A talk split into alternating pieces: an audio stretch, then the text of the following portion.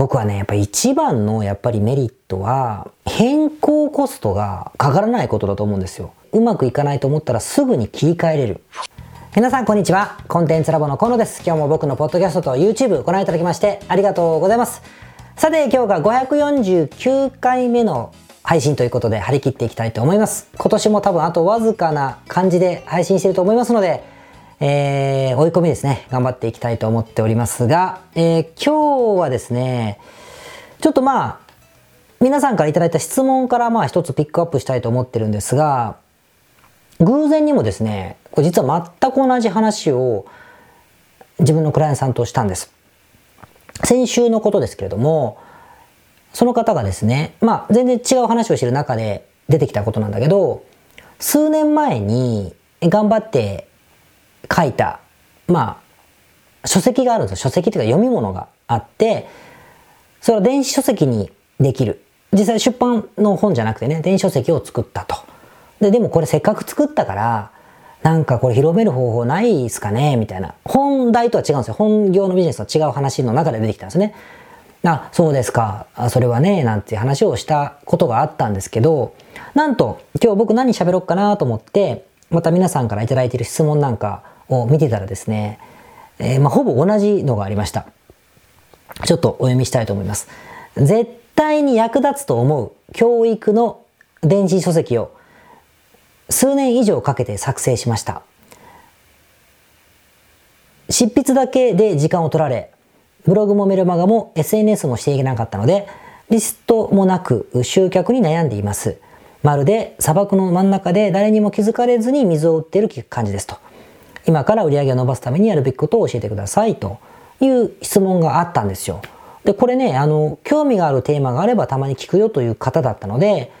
あの、少しリストの下の方になってたから、ちょっと僕も気づくのが遅れたんですけれども、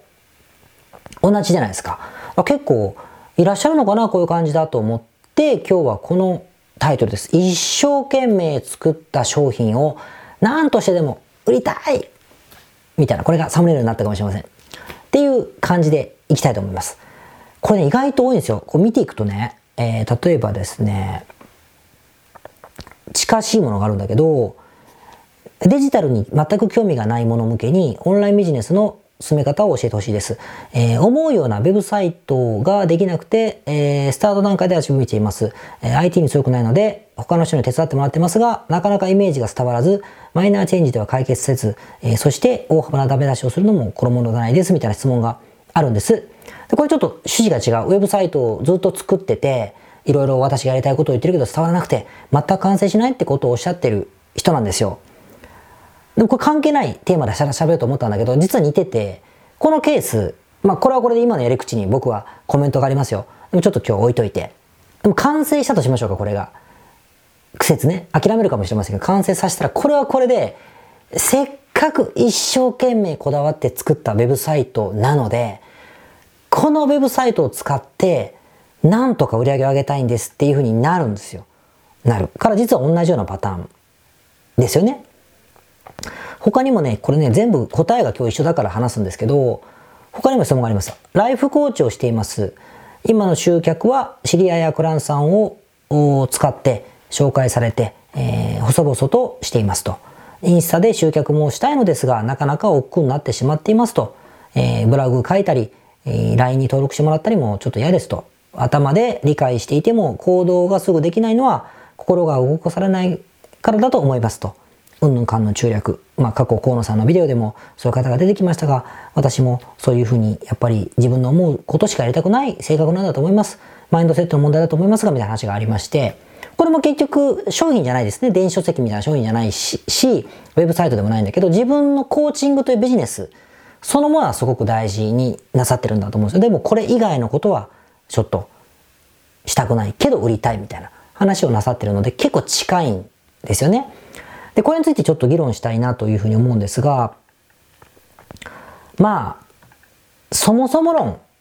から言うと、やっぱインターネットというのは、まあ、オンラインだからね、距離が関係ないとか、時間が関係ないとか、ウェブサイトは自分以外の営業マンになるとか、いろんな言い方があるじゃないですか。あるんですけれども、僕はね、やっぱり一番のやっぱりメリットは、変更コストがほぼかからないことだと思うんですよ。変更コストと時間？何かのサービスを提供してうまくいかないと思ったらすぐに切り替えれる。ということがすぐできることがとにかくメリットだと思うんですね。このテストの速度が速いっていうか。試せる回数が増やせるっていうのが最大の特徴だと思っていて。やっぱまあラーメン屋とか考えればよくわかるじゃないですか。ラーメン屋とかね、えー、なんだろう。エステサロンでもそうですけれども全部ラーメン屋から定食に変えるのも結構大変じゃないですか。もう材料も違うしメニューも違うし。もう椅子も机も全部いろいろ変えなくちゃいけないかもしれないですよね。インターネットそれがすぐにできちゃう。デジタルの世界だからすぐにできちゃうところがあるのでこれが一番の特徴なわけですよ。ですからその用語の中にも、まあ、テスト AB テストって用語が生まれたりとかピボットっつってこうピボットってこうこういうねさあのバスケットだっけこういうふうに軸足をしてこうやってずらしていくみたいな用語だったりとか、えー、アクティベーションといってビジネスをスタートさせた時にそのサービスがお客さんが欲しいものかどうかを確認する行為のことをアクティベーションって専門用語で言うんですけれどもこういう用語があるぐらいだからすごくまあ切り替えをすることが早くできたり安くできることが特徴なんですよね。メリット最大のメリット。でオンラインの商売をしたいと思ってる方が、そのサービスそのものをもう一生懸命何年もかけて作って、この出来上がったものを何とか売り込んでいくという順番は、本来はインターネット的じゃないですよ。非常にこう最初からカルマを背負ってるというか、になりますね。だからウェブサイトを一生懸命作ったから、これを、このウェブサイトで何とか売り込みたいとか、一生懸命電子書籍を書いたから、これをなんとか売り込みたいとかね、なっていくと、やっぱすごく、うん、足かせになるんですよね、やっぱね、なると。もちろん解決策を話すんですから、ちょっと怒らないで聞いてほしいんですけども、本来はそうだ。そうかそうか。ちょっと、ちょっと違うんだって感じは自覚してた方がいい。そうしないと、すんなり、あった話が入ってこないので、と思うんですよ。人の勝手です。それで当たることもあるし、わかりません。未来わからないけど、そういうもんなんですよね。何が普通かっていうのはわかんないけど、一般的には。じゃあどうしていくかなんですけれども、もし、精神的にこう、まあ強い方で、意志力が強くて、まあ柔軟っていうか柔軟な考えができるような性格なんであれば、やはり今、やってるものっていうのは未来に、まあえーまあ、切り替えていくことを許容してほしいというかどんどんどんどん切り替えながら私は売っていくわというふうに思ってつまりサンクコストって言って今まで作ったものをこう手放す今までかけたコストを捨ててしまう度量というかプロスペクト理論といって失うことを怖がる気持ち。みたいなことを乗り換えることができるならものすごくニュートラルに商品がないかのように今から売り込んでいってあこれ反応ないからこの商品ダメだったんねみたいな考え方になってみてほしいんですよ。でも慣れないからこういう質問が出るわけですね。慣れない場合じゃあどうするかなんですけど一つは、えー、さっきの電子書籍で言えばですけれどもやっぱ楽なのはこの電子書籍の内容がどれぐらいのボリュームか僕わからないで子育てのこと教育か教育論のことっておっしゃってると思うんですよね。こういうものをですねも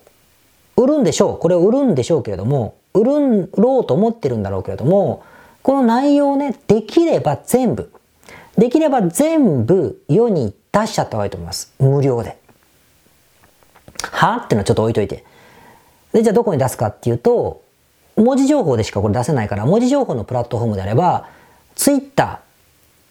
ーとか、ノートですね。日本、日本の今僕プラットフォームの話をしてます。英語で書いてらっしゃったら別ですけども、まあ日本のプラットフォームだとしましょう。まあ、今だったら note、note っていうブログサービスがあるけど、ノートに、こう、章ごとに区切ってですね、こうアップしていくとか、そのアップした内容を紹介する140文字の投稿をツイッターでこの、専門アカウントを作ってですね、えー、なんとかの子育てのなんとかの方法みたいな、わかんない。世界標準の子育て。まあ、人様のタイトルですね。みたいなことを作って、そこでこう、投稿していって、こう、リンクを貼っていくとかっていうのはできる。でしょ？できる。で、場合によってはアメブロでもいいかもしれませんね。まあ、全部やっても、自分のウェブサイトを作ってそこに投稿していってもいいでしょう。ですね。でさらに、インスタグラムってそういうのに向いてないと思うかもしれないけど、文字数結構書けるので、インスタグラムで、その文字が書いてるところを、まあ、写メ撮って、何枚か10枚ぐらい画像が投稿できるよう投稿して、スライドで見るようにしながら、文字情報そのものも貼り付けて、で、定期的にこう、細切れで投稿していくと。さらにダイジェストっぽいものの文字のところをストーリーで上げていくとかですね、いろいろできるじゃないですか。で、アップすると、そのフォロワーがそこでつくのか、視聴者がつくのか。さらに言うなら、まあ、朗読式で YouTube にそれを細切れでアップしてもいいかもしれませんね。っていうふうにして、世の人に、まあ、その作ったものを知ってもらうということをしてみて、そこで人気が出たらですね、これパッケージの違いなので、音で聞いた人は書籍を買うってことはあり得るし、細切れで見た人はまとめたものが欲しいと思ってもう一回買うってことは十分あり得ますから、まあ、そんな風にしていくのがおそらく一番すぐできることかなって思う。そしたら新しく作る必要はなくて、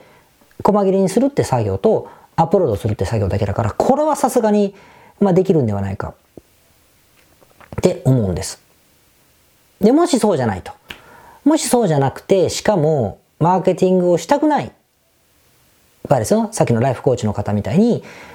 ちょっとなんか売り込みたくないな、みたいな思ってるとしたら、売り込みたくないなっていうか、その、マーケティングコードそのものがあまりしたくないなと思うなら、本当に知り合いにですね、こう配ってほしいんですよ。配ってほしくて。で、配ることによって、これが良いと思ったら人に紹介してねというふうにお願いすると。そうすることで、もしかすると、えー、順々に広がっていくことがあるかもしれない。口コミですね。を、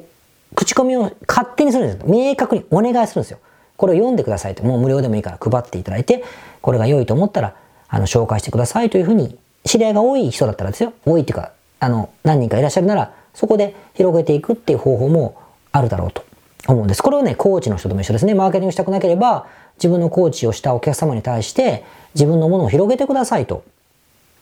いうふうに言って、そこから広げることによって何かとつながり、まあそれは企業案件なのか、個人の方とつながるのか、お金持ちにつながるのかわからないけど、そうやって、あの、口コミで広がっていく、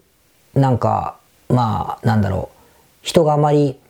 えー、世に出てない、えー、すげえ高額なコーチとか、いっぱいいますからね、占い師とかね、コンサルタントだって言いますよ、土の子コンサルタントみたいな。どこにいるかわかんないような人たちも、もちろん僕も知ってますし、クオリティに本当に自信があったり、本当にいいクオリティだったら、そういうことは起こるはずです。ただ大事なのは広めてくれっていうことです、自分でね。いうことがとても大事だなって思いますね。で、補足ですけど、さっきの無料で全部公開したらいいんだって話をしたけど、無料で全部公開して、それを本で売るっていう手法は、出版社も実際試してるし、えー、絵本でもね、有名な方がなさいましたけどね、通用しますから、そんな形でやっていくのが一番いいんじゃないかなっていうふうには思います。まあ、ただ、あのー、これ言われてもね、あーってなるじゃないですか。私ちょっと違うな、みたいになると思うんです。ってことはおそらく、まあ、売り込むというか、自信がないんですよ。要するに。自信がない。売り込むほど、だってすごくいいものだと思ってるなら、ぜひ紹介してくださいって言えません？あの、僕自分の種に上げて言ってますよ。そうだから本来はそうだと思うんです。本来はそうだ。ってことで、売り込めないってことは、ちょっと自信がなかったり、いや、そこまで役に立たないかもというのを、ちょっと思ってるかもしれないですよね。思ってるかもしれない。必ず役に立つはずだと。興味があれば買ってほしい。まあ、興味なければ買わなければいいだけなんだから、自信を持てないってことは、あ、売り込めないってことは自分に自信がない。それに自信がないってことの裏返しだったりするわけで、でも大体そうじゃないですか。たくさん評価されないと自信なんかつかないんだから。ね、それで何も誰からも評価されてる私のは最高だなっていうのは、やっぱちょっとサイコパスっぽい部分があると思うので、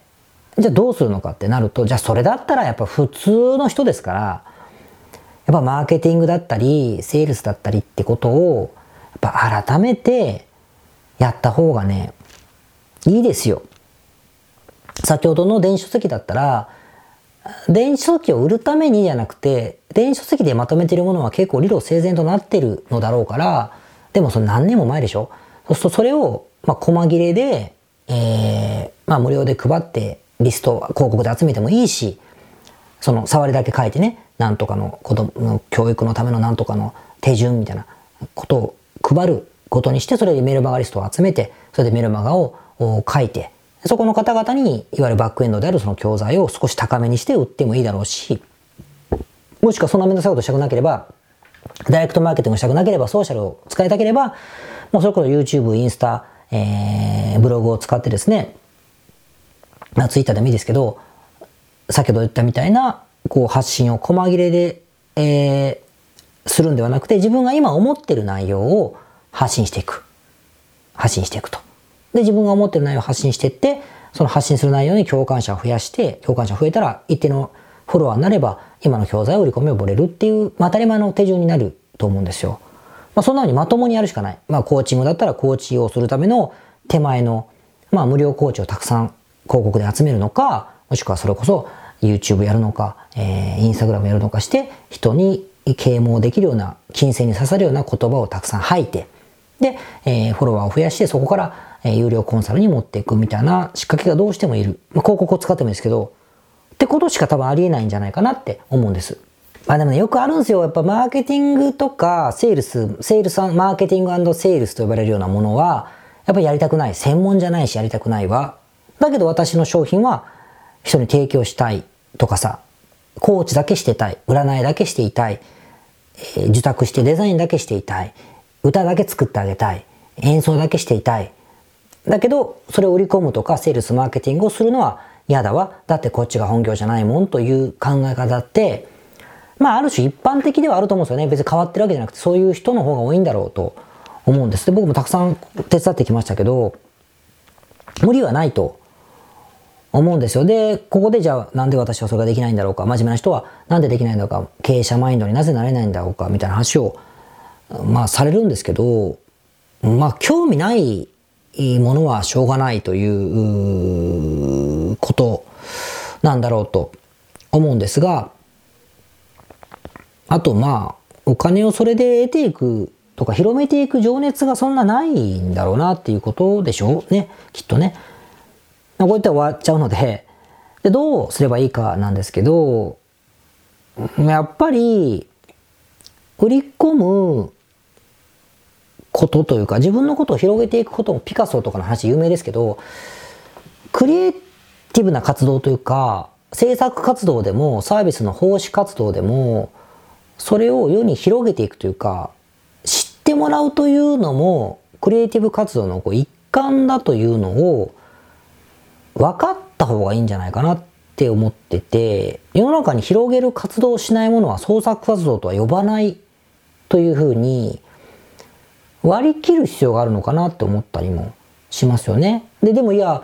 そういう人たちで全然自分でセールしてない人もいるんじゃないかということなんだけど、もちろんそうですよ。でもその場合は誰かが売ってるんですよ、それを。誰かが売ってるんです。広げたりとかしてる。ですよね。ということは、そのような人が必要。パトロンと呼んでもいいし、共感者かもしれない。ファンかもしれないけども、そういう人が存在しないとダメじゃないですか。でもその共感者とかファンとか、代わりに売り込んでくれる人たち、そのさっきの口コミしてくださいってだけじゃなくて、積極的にあなたが中心になって、私のものを売り込んでくださいというふうに、もちろん喜んで、っつってマーケティングを勉強していろいろやってくれる人というのが、じゃあ、いるのかっていうと、これは、その、卵か鶏かと一緒で、人数がたくさん、お客様がたくさんいて、小規模でやってたりとかするからいないのではなくて、エンゲージメントだから、自分のサービスもしくは商品、もしくは、えー、なんだろう、人となり人となりというか、が、強烈にその人が応援したいとか共感しているものであれば、一人ぐらいね、それやりましょうという人がね、出てくるはずなんですよね。出てくるはずだから、そういう方々に対してやっぱりさっき言ったみたいに私のものを代わりに売ってくる人いませんか？売ってくださいというふうに、一人一人お願いしていくしかないじゃないですか。やりたくないんだから。ってことになっていくし、じゃあ今度それを、じゃあやりたく、言いたくないなら、悪いからだったらその私のことを売ることで幸せになれないってことなんだから、なんでそんな自信ないのって話にまた一周するので、結局やりたいことは、商売なわけですよ。結局は。じゃあね、普通の人なんですよ、皆さん。ってなってくると、やっぱマーケティングとセットでサービス提供だったりってことを考えていかなきゃいけないから、経営者マインドだからできるとかじゃなくて、もう、それがないと、こう、うん、不完全な状況になるから、考え方を変えた方がいいとしかちょっと言えないところはありますよね。あとまあいかに自分が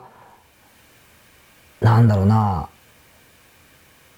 甘えてるかというか必要ないかお金を集めたりユーザーを増やすことに対する危機感とか渇望感とかいうのがまあ要はないんですよね。まあ人は恐怖がある方が動きやすいですから恐怖だったり不安がある方が動く活力になるのでワクワクとかだけだとねやっぱなかなか難しいからやっぱ習慣にしていくのと、マーケティングをもうちょっとこ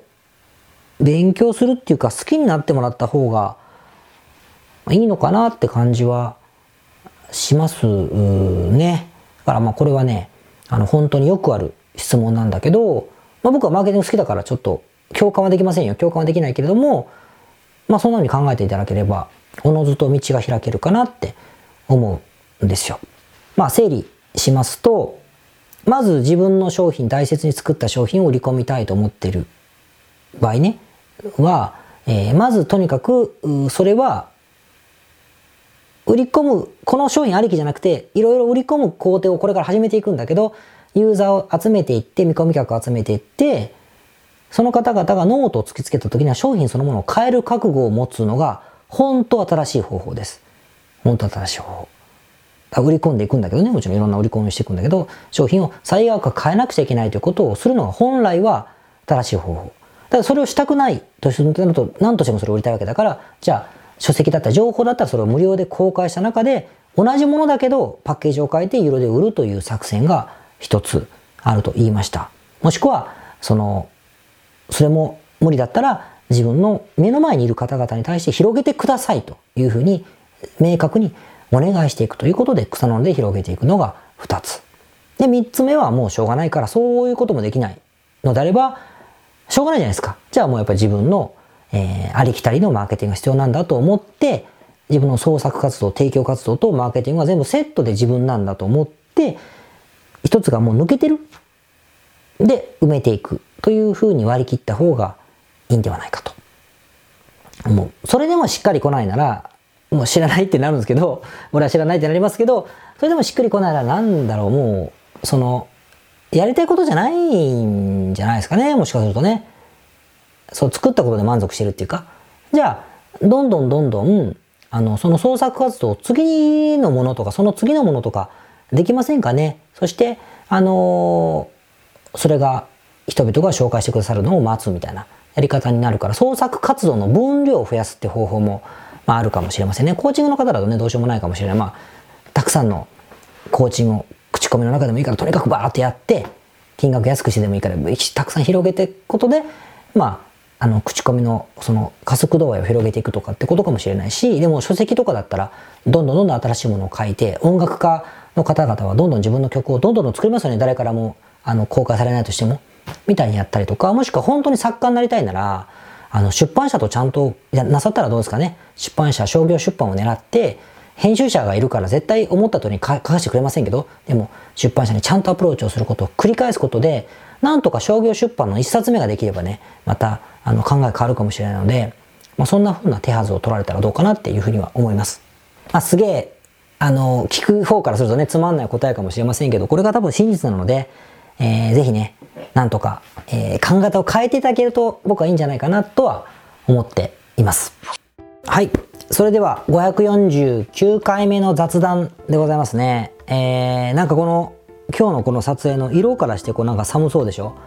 寒いんですよ。12月14日でございますが、寒気が来ましてですね、めちゃくちゃ寒くて。で僕はサーフィンが趣味なので、サーフィンに行くんですけれども、まあめっきり寒くなりました。嫌な季節になりました。だからこそ起業した時にね冬の間はあ南の島で過ごすぞと目標にしたんですけどもまあ何の因果か日本に今いますけどもですね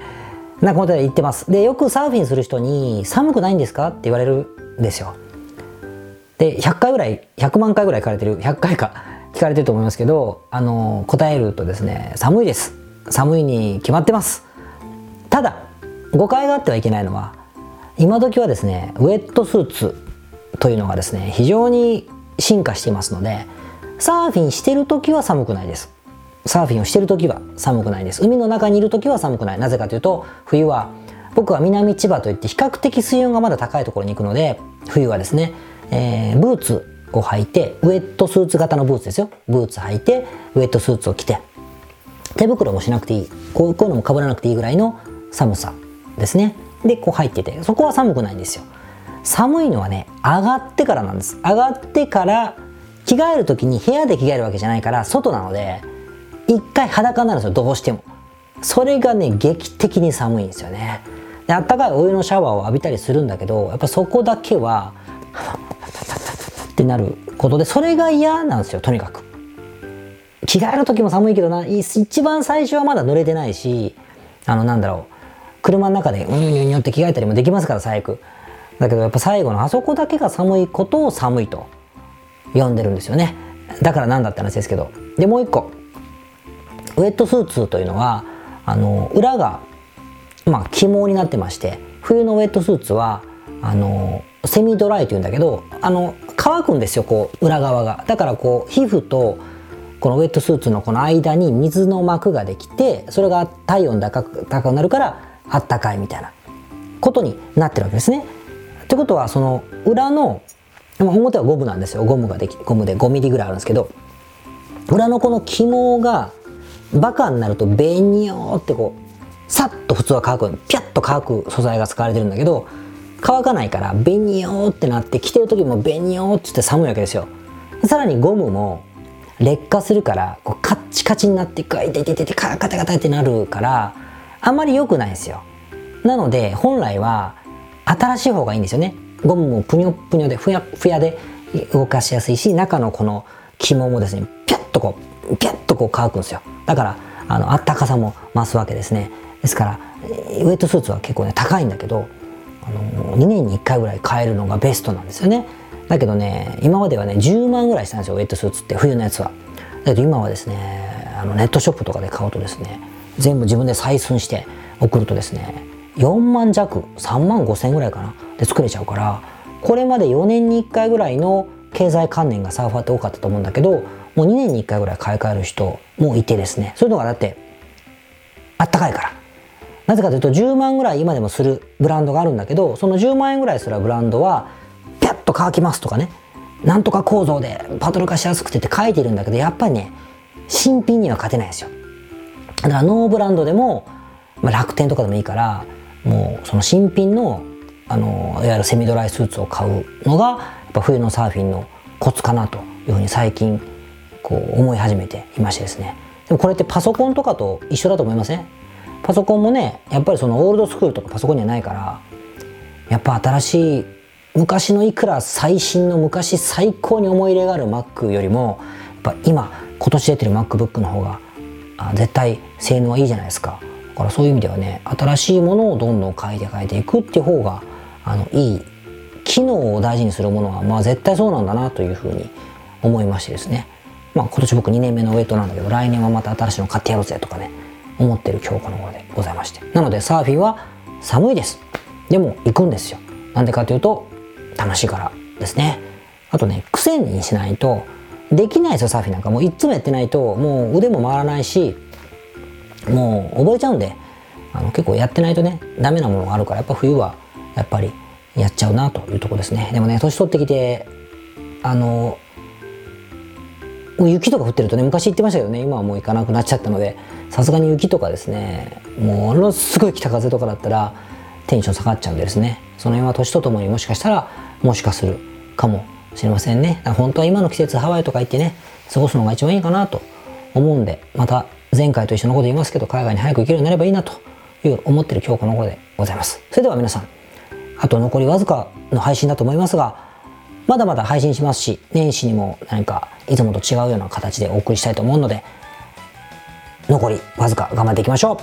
皆さん、こんにちは。コンテンツラボの河野と申します。この YouTube チャンネルをご覧いただきましてありがとうございます。え普段は在住の起業家の皆さんにインターネットを使ったビジネスのサポートをさせていただいております。これまで、え約3000人の方々のビジネスのサポートを行い、すべてのクライアントさんの売上総額は300億を超えているぐらいだと思います。えこのチャンネルではそんな経験をもとにインターネットビジネスもしくはインターネットを使った起業について、え詳しく役に立つ情報をお送りするように心がけております。海外においての事例もとても豊富に含んでいますので、日本の方にも適用できることがとっても多いと思っております。ぜひチャンネル登録をして配信をご覧になってみてください。ポッドキャストをお聞きの皆様、こんにちは。コンテンツラボの山口よしこと申します。普段はサンフランシスコに住んでおりまして、日々現地からコンテンツラボのお仕事を行っています。いつもご視聴ありがとうございます。いつも聞いてくださっている海外在住の方日本在住の方起業して制約のない自由なライフスタイルを実現したいと思っていませんか？今日はそんな皆様にですねお知らせとお願いがありましてこんな風に最後にお邪魔させていただいています。そのお願いというのはですねコンテンツラボのコンサルティングサービスについて知っていただくということです。で、あのー、番組の中でも河野が時々メンバーさんと呼ばせていただいていることがありますのでご存知の方も多いと思います。起業前の方にはビジネスプランを一緒に考えることから始め起業後の方には集客組織化異業種展開だったりはたまたお金の残し方とかそして望むライフスタイルの実現というところまでですね。メールやオンライン通話でのコンサルティングのほかに学べる仕組みとしてあの定期的に私たちの方からコンサルティングを受けていただいているメンバーさん用に教材をあのお配りしたりですね。あと世界各地にお住まいの起業してビジネスの広がりを目指す日本人の方同士とつながれる仕組みを取り入れたりといったコンサルティングやコミュニティ参加が全て入ったサービスになっております。私たちのクライアントさんは7割が海外在住者在住者さんでですね。3割が日本にお住まいの方です。これから起業したい方、すでに起業している方、あとはあの起業して少し時間が経ってもうあの成長期に入られている方皆さんそれぞれあのビジネスのステージはそれぞれですけれどもとても刺激的にご一緒させていただいています。でよく聞かれるのですけれども海外在住ということにかかわらずですね私どもでは日本にお住まいでビジネスを展開している方とかあの起業計画されている方にもお使いいただけるコンサルティングサービスとなっていますのでご安心ください。起業前起業後日本海外とか関わらずプロフェッショナルな支援やコミュニティ参加でもっともっと成長したいとお考えの方におすすめのコンサルティングサービスとなっております。であの知っていただくことがお願いだったのですけれどもここからは皆さんにあのまた別のお知らせになりますがご興味がある方のために河野が世界各都市で実施して大好評をいただいているネット企業ビジネスセミナーを無料で公開しています。まだ何をしていいかわからない方にはどんなビジネスをするべきかすでに何かを始めている方のためにはどのようにビジネスを成長させるのかといったような濃い内容をですね4時間以上でとても詳しくお話ししています。もちろんあのコンテンツラボの強みとして今まであの一緒にサポートして大きくなってきた実際起業されている方たちの生の声も聞けてしまう貴重なものになっています。そしてさらに特別に今回取り下ろした How to というものを含めた実践編のセミナーも特別にご覧いただけるようになっております。ネットショップを始めてみたい。とかサービス業をしてみたい。コンサルティングやコーチング業をやってみたい。自分の持っている情報を売ってみたい。などですね。全てカバーしている動画セミナーになっています。で先ほども申したように視聴は無料となっておりますので今すぐこのメールの中にある概要のリンクをクリックいただくかコンテンツラボという名前で検索して動画を請求してご覧になってください。